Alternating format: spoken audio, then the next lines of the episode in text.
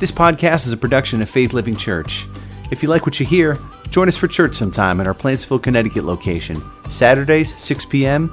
or Sundays 9 and 11 a.m. or online anytime at faithlivingchurch.com. I want to talk to you today about the word occupied. Occupied. So think about that just a little bit as we're looking at several passages here. And uh, I would like to share a passage I was chewing on this past week, just a little bit. It's a very powerful verse. It's a good verse to memorize if you don't have this one down. It's in 1 John chapter 5, verse 21. And it says, Dear children, keep away. The word keep means, it means stay away. It's talking about, you know, uh, stay gone, you know, stay absent, stay missing, is what it's saying. Stay not here, you know. That's what it's saying. So it says, stay, keep away, stay away from, what's that word? Anything that might take, and right here where it says take, you could put the word occupy. Stay away from anything that might occupy God's place in your heart. Stay away from anything that might take, you know, God's place in your heart, that may occupy God's place in your heart. Think about that for a moment. Is there anything trying to take God's place in your heart? Two of you think that it's possible. How many of you would be honest and say, there are things that try to take God's place in your heart? Because, see, we have this God shaped hole in our life, and only God can fill it. But the enemy of our soul would try to take that place. Really would. And it's good, good for us to understand the enemy of our soul would try to put, let me call it, harmless things, seemingly harmless things in our heart. They seem innocent enough. Have, have you ever, uh, years ago, I'd seen a commercial and it was talking about the Uncola.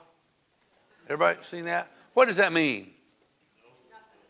There's no cola in it, right? The Uncola has no cola in it. And think about the word for a moment ungodly. What does the word ungodly mean? Sometimes we think of evil and dark and vicious, but ungodly just has no God in it. So if the devil can fill our heart with ungodliness, all kinds of seemingly harmless stuff, just don't have God in it. You see what I'm saying? Look at a replay. So we're occupied with that which has no God in it. And that's my question to you, you know. Do you have anything that's really jockeying for first place in your life, trying to fill that God shaped hole in your life with just seemingly harmless stuff? It's ungodly, not vicious, and not recognized as evil, just don't have God in it no more. So we end up being empty and hollow as time progresses. Let me read that verse again. Powerful verse. Dear children, keep away, stay away from anything. Listen what it says that might. Well, I'm not sure that would, but that right there has the potential. Now, there has been in my life, especially years ago, I remember specifically, I had something, a material possession, and God spoke to my heart to give it to someone, to give it away. And we're like, that can't be God. Is there anything in your life that if God spoke to you, hey, I want you to give that thing away, that you would go, oh, that's not God for sure, you know? Is there anything that has hold of us that is more important to us than God? Is anything that occupies our time, our energy, our resources that, you know, it's just like it's ungodly. just don't have no God in it, but it occupies us and it controls us. Well, I did give said item away. And from time to time, I, I do. Because I don't want anything to be more important to me than God. You agree? So, so let me know what you're going to give away before you give it away, okay? Just teasing you guys. It says here in the book of Mark, chapter 12, verse 28, it says, One of the teachers of religious law was standing there listening to the discussion. You know? And he realized that Jesus had answered well. So he asked, Of all the commandments, now here's this teacher of the religious law is asking Jesus a question, and this is the time where you take out your notebook and you jot down what Jesus says. This is important stuff. And it says, of all the commandments, which is the most important? And Jesus replied, The most important commandment is this Hear, O Israel, the Lord our God is the one and only Lord. And you must love the Lord your God. You must love him. How? With all your heart, your soul, your mind, your strength. He says, love him with, with all. And does anybody remember what the next verse says? And love your neighbor as yourself. You're to love God with all that there is of you, and you're to love your neighbor as you love yourself. And he gave us that object lesson so we could understand it. How many of you have eaten something in the last two days? Why did you eat? You got hungry. How many of you ate and you weren't hungry, but you still ate? Nailed you, didn't I? I understand that. I've done that once or twice in my life also. But think about it. You know how it feels to be hungry? You get something to eat. You know how it feels to be a little chilly? You get a jacket on. So when it says love your neighbors as yourself, and you you know for sure that someone's running just a little bit behind, they're having difficulty feeding their family because they're running behind a week or two. And you know what it's like to have nothing to eat, maybe. You know what it's like to be hungry. The Bible says, love your neighbor as yourself and the people that God brings in your life, maybe you help them with a meal or a couple, or maybe a, a, a bag of groceries. Or maybe you, you, you love your neighbor and you see they're out working in the snow and they don't have a jacket on. And maybe you've got three jackets, you know? So he says, love your neighbor as you love yourself. And you know what it would be like if you're working in, in the snow and you're cold. You, you love them the way, and you can understand what that's like. I mean, it's a great object lesson. Love God with everything that's in you your heart, your soul, your mind, your strength, eh, it all. Just love God with everything, you know? And love your neighbor as yourself. That's really important. And if you'll do only these two things, love God with all, love your neighbor as yourself, all the Ten Commandments are already kept. If you love your neighbor as yourself, you're not going to steal from them. You're not going to kill. You're not going to covet what they got. You're not going to lie to them, right? So these two commandments fulfill everything loving God with all your heart, soul, mind, and strength, loving your neighbor as you love yourself. And you'll find all the commands are completely taken care of. And if you'll study this thing out properly, you'll discover that love is only known by the you know, uh, your response, the actions. Love is only known by the, the action that it prompts. Do, you know people in your life who love you? Anybody here? You, you know they love you? And I said, well, why? And you go, well, because of this and because of this. Those are expressions. They're prompted to do certain things because they love me. Love is only known by the actions that it prompts. You know. So love is is is obvious. Oh, he loves me she loves me, you know. And things that we well, hey, they love us, you know, because of the action that it prompts, you know. We're talking about being occupied here this morning. That's what I want to talk to you about just a little bit. And uh,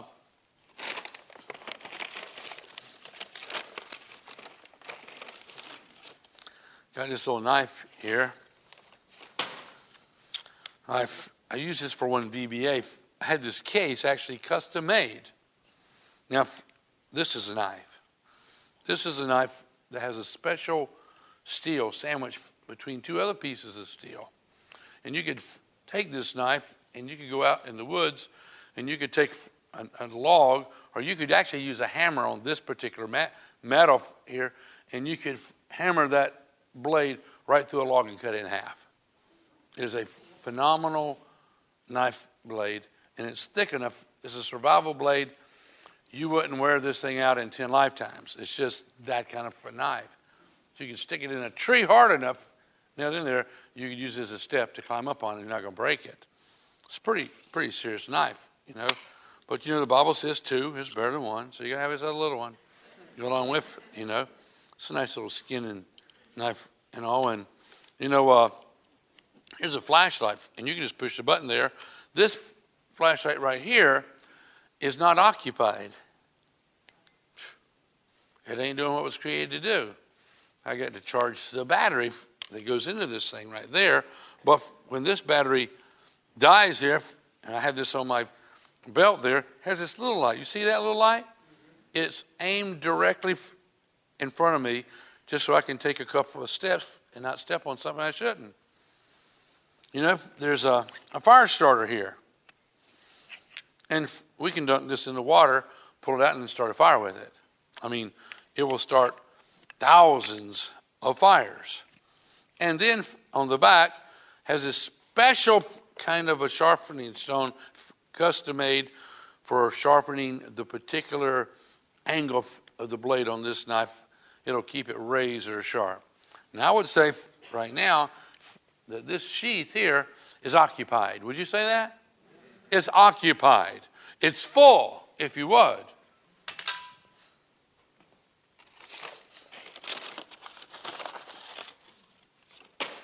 Good old faithful. Now, you know I have two or three flashlights.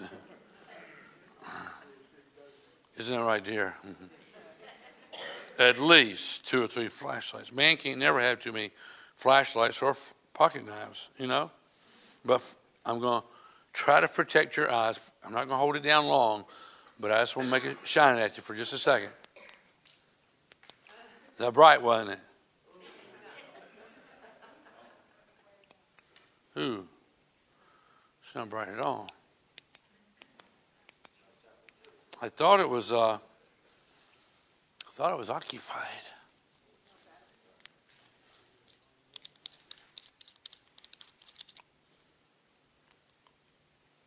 Smarties. you know, Smarties should be in your mouth. Not in your flashlight. Hmm. Well, what should be in the flashlight? Hmm.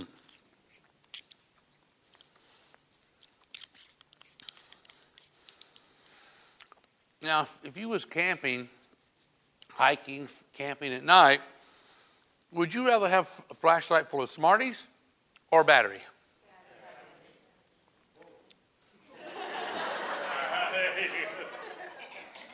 if you only had a choice of one. I have a sneaking suspicion, at least where I live, the Smarties would attract the lions and tigers and bears. Oh my. And I would just hear them around me, you know. Now, when I'm in the woods, I got a headlamp and I got my flashlight. This flashlight is always with me, along with two other backups, you know, and a couple of extra batteries that I keep charged up and all. Try not to shine at you, but let me see if it works now. Oh, oh, I'm sorry. Okay, you, you guys, you should know to wear sunglasses to church. You should know that, you know. But you know what? This flashlight is doing what it was created to do, and this is my favorite. Out of all my flashlights, it, it holds a phenomenal charge. It has a tremendous, you know, flood light built into it and a spotlight. And you can change that, but it's phenomenal. And if I'm going through the woods with my little headlamp on, if I see something that's a little glowing over there, I go, and then I see, oh, ho, ho, it's a deer, or there's a raccoon, oh, there's a bear. I can see it from a distance. And it's safer for me walking in the woods at night than in the daytime. In the daytime, I can't see the lions and tigers and bears. Oh my. They can be in the bush or peeking out. But at nighttime, if I shine light over there, their eyes glow like reflectors. And I know they're there. And my flashlight is doing what it was created to do. Are you doing what you were created to do? You were created to be occupied with God. And you'll reach your full potential. But a lot of times there's some stuff that we're occupied with, like Smarties, you know? Smarties will not help this flashlight reach its full potential. And, you know, if I'm just using this as a Smartie holder, I probably wouldn't bother carrying it anymore. It's, it's not that valuable to me. But if you and I want to reach our full potential and do what we were created to do, you know, that's really important that we can do that. Uh, uh, listen to what it says here, uh, getting back to our being occupied with God and loving Him, being occupied with His love. 1 John chapter 5, verse 3, it says, For the true love of God, this is the Amplified Bible, for the true love of God is this, that we that we habitually, what does that mean? Consistent, continued. You know, it's, it's, not ending. That we have made a habit of this, that we, that it says here, for the true love of God is that we habitually keep His commandments and we remain focused on His precepts. And His commandments and His precepts are not difficult to obey. Uh, his commands and His precepts and, and decrees and all, they're good for us. It's healthy for us. It helps us to reach our full potential. And, and He's telling us that love, you know, when you say, I love God, how many know that talk is cheap? Have you ever known people who might have said, some guy to a girl, I love you? He has ulterior motives. And he says, I love you to many people. Some girl who might say that to a guy, Oh, I love you, looking for one thing. But see, talk is cheap. The Bible tells us that, you know, to love God, it means that we're habitually keeping his commands. We're doing what he says. We remain focused on his precepts and his commands and his, his precepts. They're not difficult to obey. God says in his word, if you love me, keep my commands. That's simple. It really is. If, if you love me, you know, be occupied with my word. Be occupied, you know, w- with him. That's what he's talking about. For it says in verse 4, this is 1 John chapter 5, verse 4, it says, For everyone born of God, and that's the same term as being born again, for everyone born of God is, what's that say? Victorious. victorious. I like the idea of being victorious. And when you're born again, when you're born of God, you'll be victorious because you, you, you are being occupied with God Himself. For everyone born of God is victorious and overcomes the world. And this is the victory that has conquered and overcome the world. Our, what's that next word? It's kind of like habitual. It's our continuing, persistent faith. Our faith in Jesus, the Son of God. And when we've been born again, we overcome the world.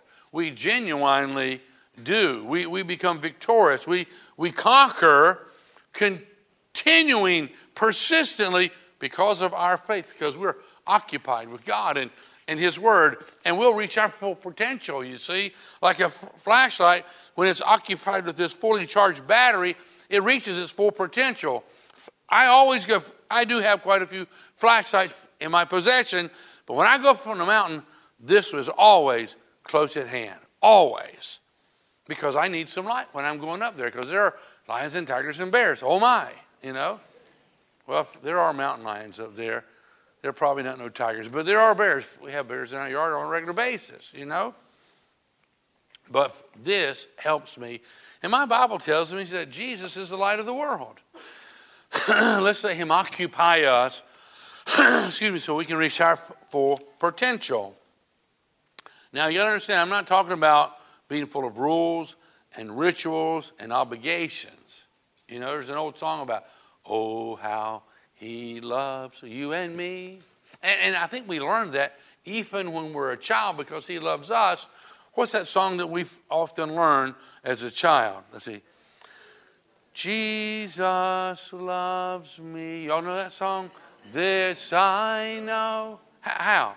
For the Bible tells me so.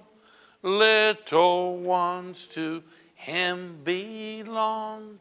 They are weak, but he is strong. Yes, Jesus loves me. Yes, Jesus loves me. Because the Bible tells me so. And what the greatest command in the Bible is that we love him with our heart, our soul, our mind, our strength. And then we love our neighbor the same way we love ourselves. That's really simple. It's putting the cookies on the lower shelf, if you would. There's an, uh, another song that's been out for, I don't know, 10, 12 years or so, and it goes like this. I'm sure we've seen here a few times. It goes, uh, I'm coming back to the heart of worship because it's all about you, all about you, Jesus. I'm sorry, Lord, for the thing I've made it, for it's all about you. It's all about you, Jesus. See, worship is all about Him. It's our, our love responding to His love, our heart responding to His heart. And sometimes, if worship is about how entertainers, what kind of entertainers, or, or what a show we can present, that's not true worship, but it's really all about loving God back because He loved us first in the first place, you know. The greatest command is to love Him with all of our heart, our soul, our mind, our strength love our neighbor as ourselves. I'm going to tell you, if we reach our, our, our full potential when we're occupied with God in His love. We're occupied with God in His Word. I was reading about this uh, old uh, gentleman who was from the country, and he visited London for the first time. And in a, a great art gallery, which he had never been to one before, but in this great art gallery, he looked at different paintings he was impressed with them. But he was especially impressed with a picture of Jesus dying on the cross. And as he gazed earnestly upon it, a deeper love for the Savior flooded his heart. With great feeling, he exclaimed, Bless him. I love him. I love him so. An old country man. He became occupied with Jesus. Those standing nearby heard him, and they saw tears glistening on his careworn face as he stood completely oblivious of the presence of anyone else. He was occupied with Jesus and didn't even hardly know anybody was else in the room. Some folks came close to him and they said, We too love him, brother. Though they were strangers to each other, they'd never met before, they were drawn together by their love and their adoration for Jesus. See, he was occupied with Jesus, and it was evident. Says, uh, you know, love is only known by the action it prompts. We know when people love us. It's obvious when we love God or when we love others because our actions declare it. You can see it very easily. Luke chapter 10, verse 38, it says, As Jesus and the disciples continued on their way to Jerusalem, they came to a certain village where a woman named Martha welcomed them into her home. Her home is now occupied with Jesus and his disciples, you know. How would you like that? Jesus and his disciples, 12 of them, they just knock on your door expecting lunch. Now, there's a small percentage that would be prepared for that, but there's a lot of you like, I've got to go grocery shopping, you know, or something or other. Whatever. But anyhow, this is what happened, you know. And it says here, they came to a certain village where the woman named Martha welcomed them into her home. Her sister, Mary, she sat at the Lord's feet, listening to what he taught. Mary was occupied with Jesus as she sat at his feet. Martha's house was occupied with Jesus. And she was busy in the hustle and bustle of getting a meal together, you know, on the spur of a moment, kind of a deal here. She was engaged, if you would, you know, and all this stuff that was going on while Mary was engaged with Jesus himself. Uh, a picture, if you would, a bicycle sprocket. You know where the crank's at that you pedal, and you got the sprocket and you got the chain.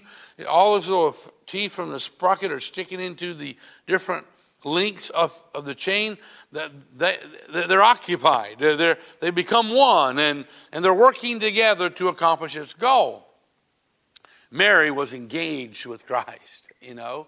Martha was engaged with the busyness of preparing this this meal for unexpected guests, you see, you know.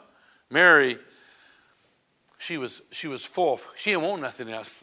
You're hearing about meals and dishes and setting tables and all that. Mary's like, I got everything I want right now. She's sitting at Jesus' feet. She's clinging to every word that she hears and every movement that Jesus makes. She is occupied with him personally. She's just, you know, uh, engrossed in all this going on here uh, to the exclusion of everything else. I don't want anything else. You know, we, we don't have to eat. I mean, it's her perspective. Mary was taken with Jesus. She was clinging to the words. It was giving hope, and faith was rising. She was being inspired by every word. And it says here in verse 40, but Martha was distracted you ever, you ever been distracted before? Excuse me a moment.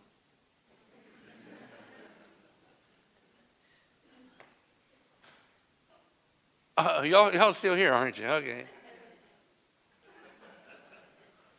I, I thought I saw a bird over here somewhere. You ever been distracted by something of less value? Maybe something that's trivial, and you get distracted. It says, Martha it wasn't trivial, it was a big to do, but Martha was distracted by the big dinner she was preparing. And she came to Jesus and she said, Lord, you know what Lord means? It means master, one who has absolute control of every area of my life. She called him Lord. And it says here, she came, Martha, who was distracted about this big dinner, and all the preparations, and she came to Jesus and said, Lord, doesn't it seem unfair? Another word for unfair is wrong. Doesn't it seem wrong? Doesn't it seem unfair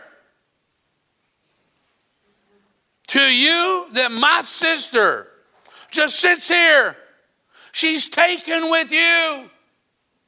She's clinging to every word. She's ignoring her normal responsibilities in the house. Jesus. Lord, doesn't it seem unfair to you that my sister just sits here while I do all the work? This is Martha. Tell her. Tell her, Jesus. Tell her to come help me. You, you see what's going on with Martha? She is, oh, you know. Mary is captivated, clinging to every word, finding hope, being inspired and encouraged. And that's all she wants, and ain't nothing more important, nothing more valuable. She is occupied, captivated, if you would, with Jesus himself.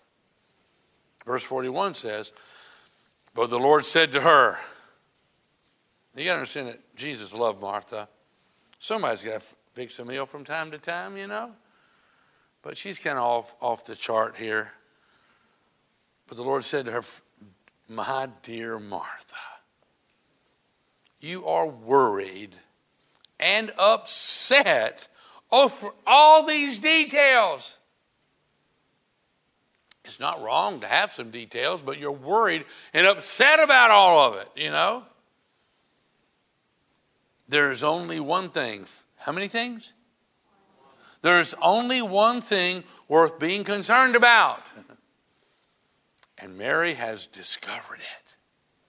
Not only had Mary discovered it, but Mary also chose it.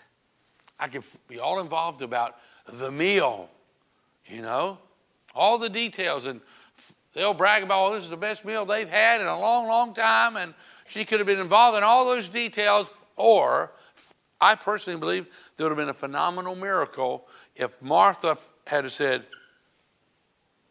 Move over, Mary. Now, what was you saying, Jesus? I believe we would have seen a miracle. There's other times when Jesus took a few fish and a few loaves of bread and he fed 5,000 men, the Bible says, plus their wives and plus their children, which could have been uh, 15,000 people. And Jesus is telling Martha here, he says, uh, only one thing worth being concerned about, and Mary has discovered it, and it will not be taken away from her. Let me read this out of the Message Bible, that last verse, verse 42.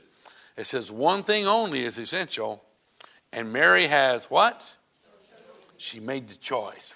And you and I will ch- choose what occupies us. We'll choose that. And there's only one thing that will satisfy us and help us reach our full potential. One thing only is essential, and Mary has chosen it, and I like the way this says it. Says, it's the main course. Mary is enjoying the main course. What does the Bible tell us? Man can't live by uh, bread alone, but by every word that proceeds from the mouth of God. And she wasn't having to get it from a book, she was hearing it with her own ears from the Son of God Himself. One thing only is essential, and Mary has chosen it. Have you? It's the main course. It's the main course. It's not the hors d'oeuvres. It's not all the other little things that just adds to the ambiance of the room and you're just nice and pretty and it's the main course and it won't be taken from her martha. Mary made a good choice. And we're not taking, I, i'm not sending mary to help you. And martha maybe she did it don't say. Maybe martha did say scoot over mary. I'm sitting down with you. You know, I want some of this main course. Hopefully, that's what she did. Listen what it says here in Matthew chapter 6. This is probably one of the uh, verses that Christians, when they first come to know Christ, they learn it pretty early on in their Christianity. It's a powerful verse. And Jesus is speaking, and he says, Seek the kingdom of God. And if, when you're seeking the kingdom of God, you're seeking the king also. He says, Seek the kingdom of God above all else. There's a lots of stuff that we can seek, and there's priorities to it. But he's telling us the first thing we ought to seek is the kingdom of God above everything else and live righteously. I mean, live Christ like, you know, live the way Jesus lived.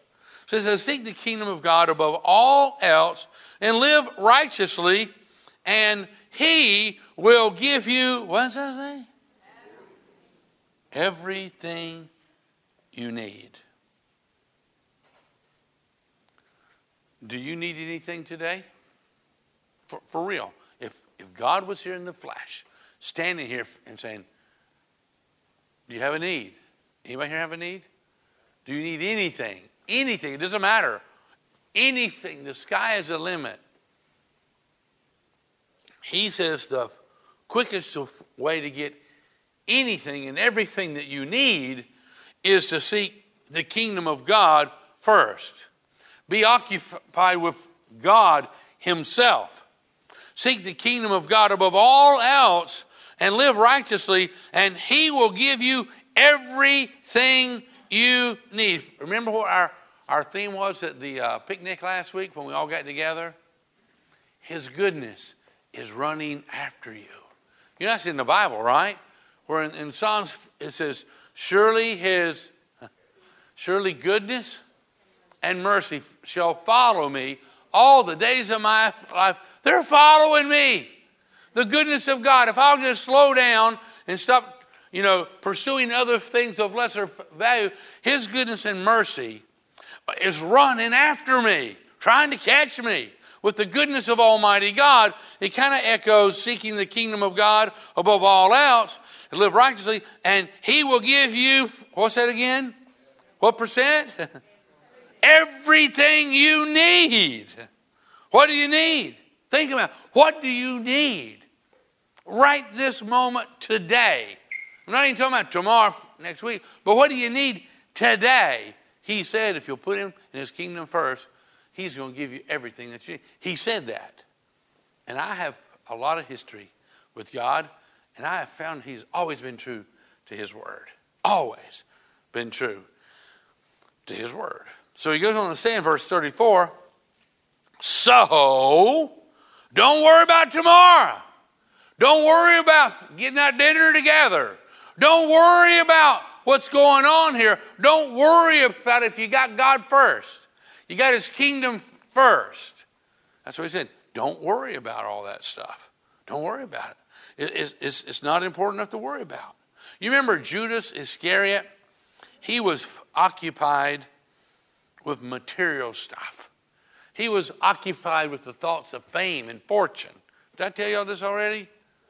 That Judas, he heard Jesus talking about setting up his kingdom, and he thought he was, he was like, he was like a, a politician, you know, a, a ruler, and he thought Jesus was going to set up his kingdom on earth.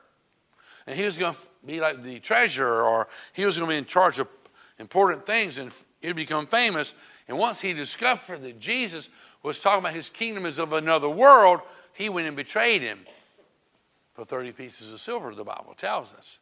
Now, the enemy of our soul is targeting us. He genuinely is. He's trying to stuff stuff in us, trying to stuff us full of harmless seeming stuff, ungodly stuff. He's trying to just occupy us with all kinds of stuff so there's no room for God. The enemy of our soul is trying to do that. Uh, are you occupied with Jesus? You're occupied with something. Your time is occupied with something. Your heart is occupied with something. There's something that you pursue. What is that? You know? It says there in Hebrews 11 25, Moses, it says, choosing rather to suffer affliction with the people of God than to enjoy the pleasures of sin for a season. Don't get preoccupied with sin. Do, uh, this is a beautiful day outside. Is, is this a beautiful day? But how many of you know that this season will come to an end? Think about December and January and February. You don't want to think about that. But you know the season will come to an end. And the Bible says that the ple- there is pleasure in sin. Y'all know that sin is pleasurable? But it says there is pleasure in sin for a season. It will come to an end and there will be consequences. That's what it tells us.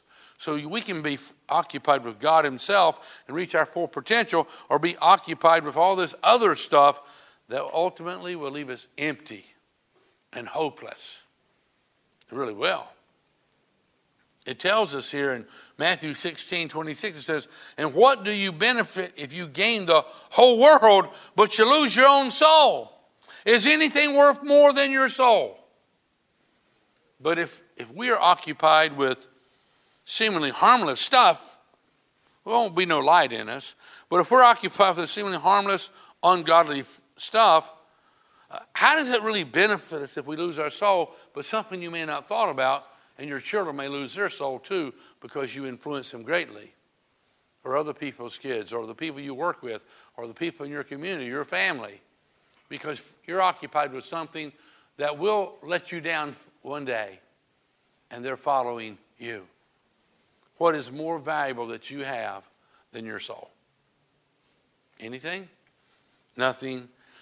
is more valuable than our soul. 1 John chapter 5, verse 21 is going to read real quick again. And it says, Dear children, keep away from anything that might take God's place in your heart.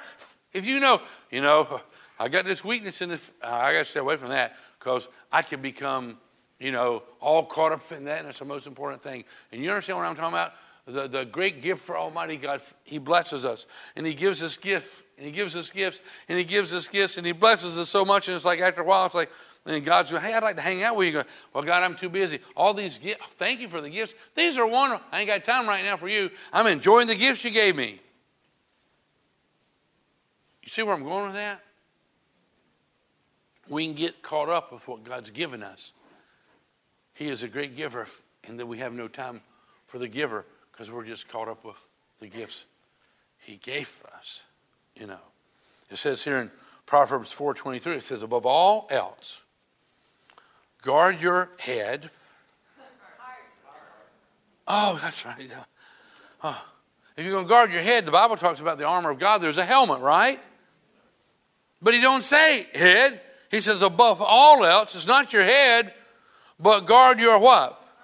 Your heart. And if you know the armor of God that's found in the book of Ephesians, chapter 6, it talks about having a breastplate to protect all your, your vital organs, your heart specifically.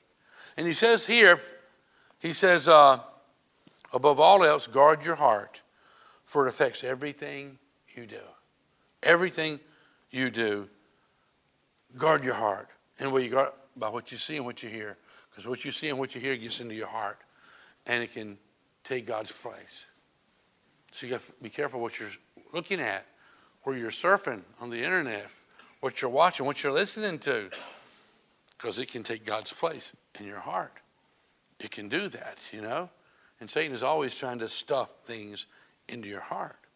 You know, uh, years ago, probably my first year in ministry, I read about this pastor who someone in his church had had this calf on this mountain, and they told me, "Hey, would you like to have a week up there? You know, it's it's available." And so the pastor went to have a little sabbatical to pray and study and just to rest for a whole week. So he went there, got there that night, fixed a little something to eat, went to sleep, started to stay really early, went out to the cafe. Oh, it was a glorious day like today. Beautiful. We went out there, and there was a grassy meadow that went down to this big, beautiful lake.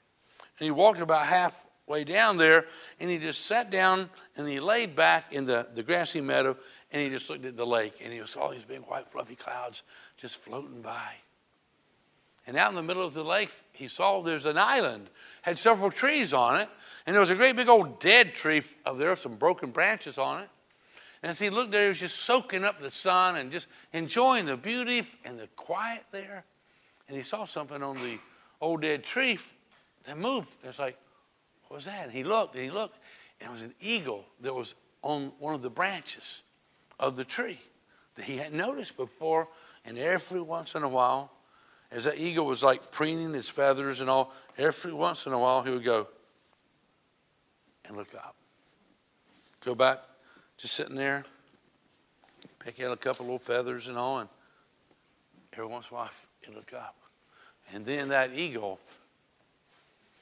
it just jumped with great power, just jumped up off the branch and the branch was just kind of vibrating in the, the wind after that. It jumped up there and began to pound those wings against the air. Pound powerful, powerful wings. And he was working hard, pounding his wings against the air. And he began to gain a little bit of altitude. He was pounding them wings against the air. He was gaining a little bit more altitude, getting a little bit higher, a little bit higher. And he continued to pound and pound and, and began to, you know, gain more altitude with every pound, you know, of those powerful wings. And all of a sudden, he caught what you call a thermal. It's where warm air is rising up. And he caught the thermal, and it's like he never flapped his wings again. He just glided. And he began to circle. He could tell where those thermals was at, and he just continued to fly around in the thermals, and they were just lifting him higher and higher and higher and higher and higher and higher and higher until the eagle went through a cloud.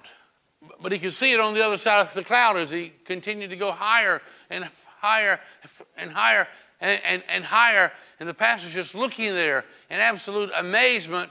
And then the eagle just completely disappears because he had flown so high.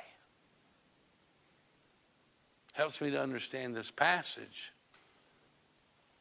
Colossians 3 2, it says, Set your affections. You got affections? Uh, well, let's include the word appetites. Set your affections, set your appetites, set your desires. He says here, set your affections on things above, kingdom stuff, and set your affections on the king himself. So set your affections on things above, not on things on the earth.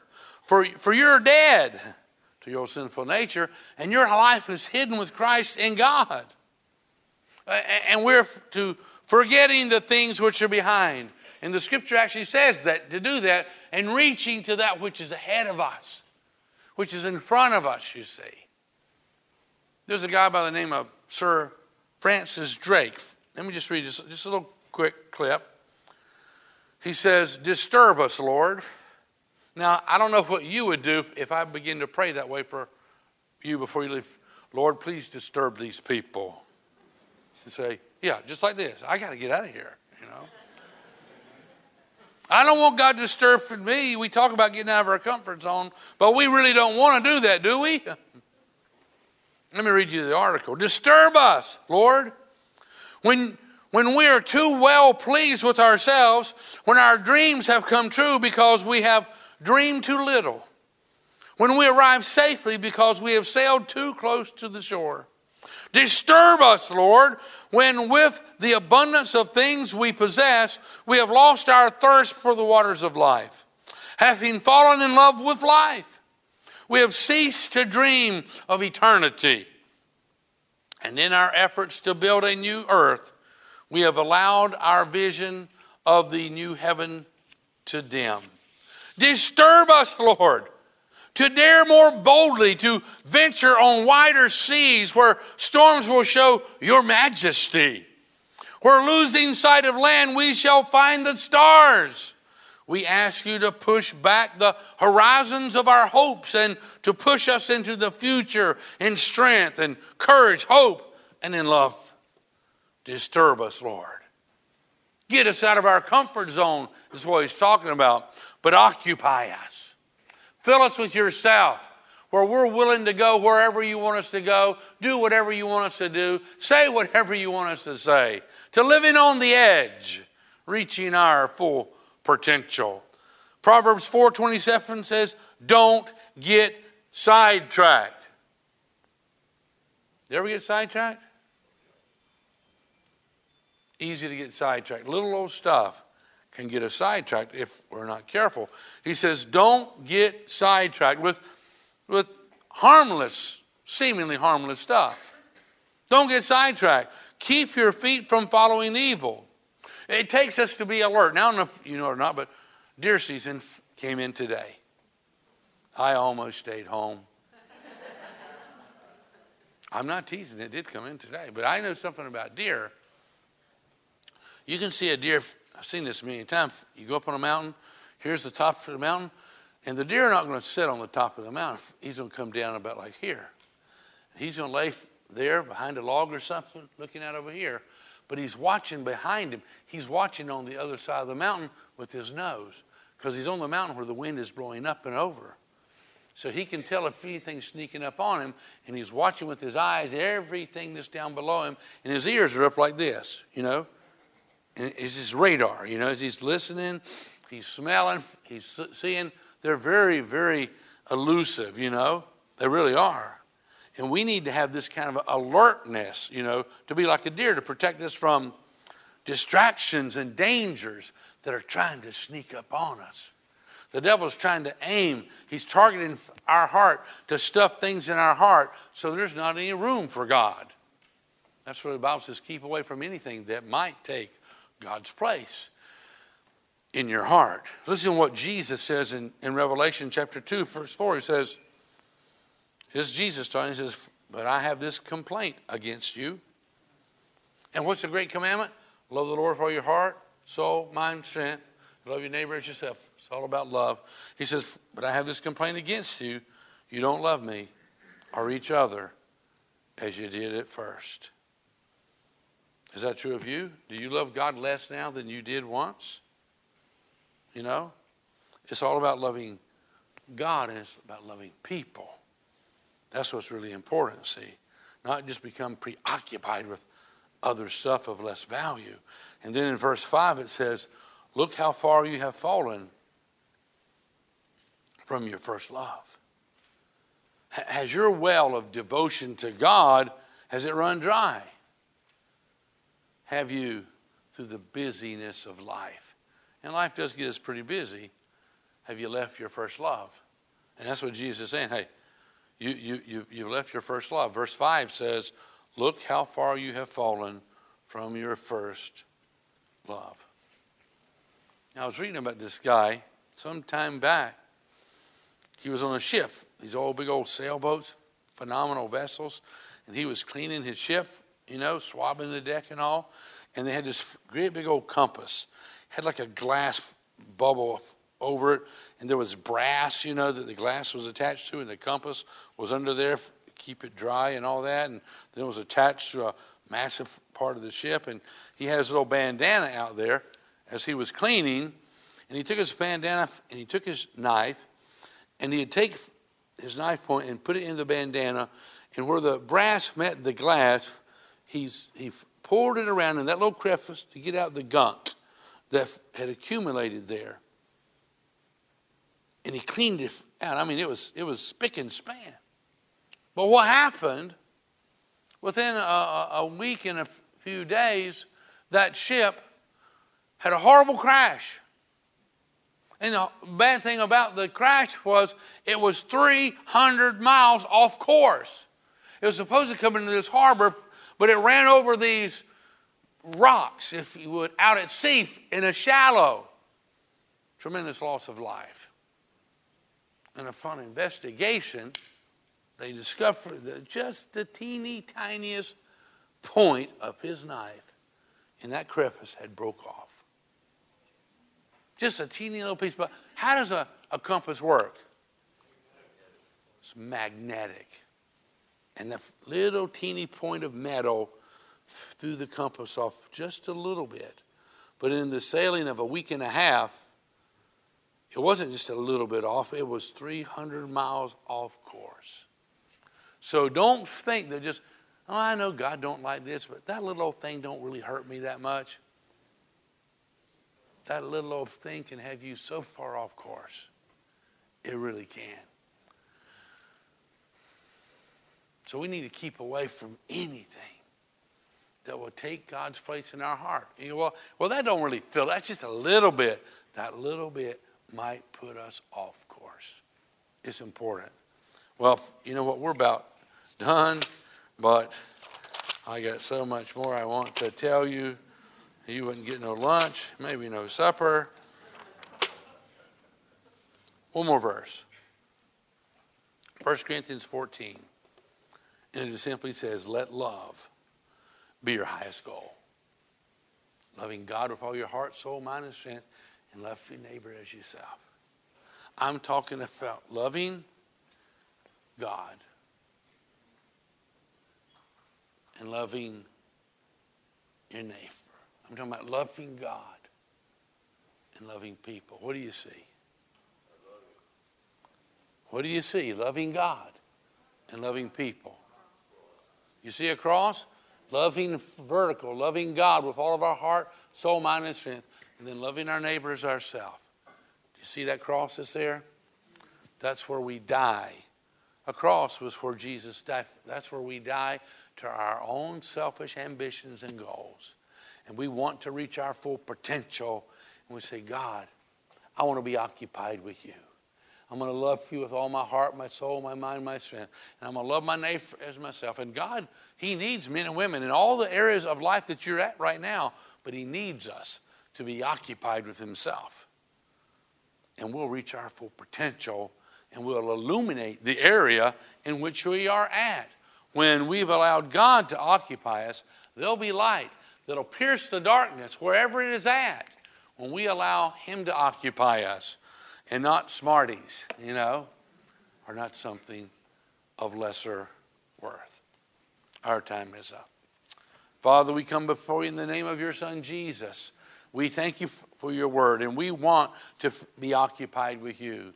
May you fill us afresh with your Holy Spirit, and may we be empowered to do all that you created us to do. We know we have an assignment from you. We have a mission, Almighty God, and we want to be true and faithful to your mission, Almighty God. So one day when we see you face to face, you will say, Well done, my good and faithful servant. Bless us here, Father the men and the women, the boys and the girls that are here. Help us to keep our priorities right, to always honor you and to seek you and your kingdom first, knowing that everything we need for ourselves and everything we need for our family, it'll be added to us. It'll come looking for us. Your goodness and mercy is running after us and will affect us and our children. Almighty God, thank you for what you have done and what you have promised for us, Father. Bless these men and women here in this building. Bless those who are watching online. Help us to grasp hold of the truths we've studied here today. And may we apply those things to our life, that we'll make it a point to keep away from those things that might take your place in our heart. Help us, Almighty God. Even as small and tiny as they may be, help us to stay away from those things that we know are harmful to us. As our heads are bowed, I'd ask you if you know Christ already, would you reaffirm your faith? Reaffirm your commitment to Him today. And if you don't know Him, would you declare your faith and invite Him to occupy you today? Here, or if you're watching online, would you join us as we pray? Would you join me right now? Would you pray? Dear Heavenly Father, I believe that you love me. And that's why you sent your son Jesus. You demonstrated your love by sending Jesus. I believe he died in my place. I believe he paid for my sins. And I believe he rose from the dead. I believe Jesus is knocking at the door of my heart. And I open wide that door. And I welcome Jesus into my life as my Savior, as my King. I'm sorry for my sinful ways. I turn from those things and I choose this day to follow after you.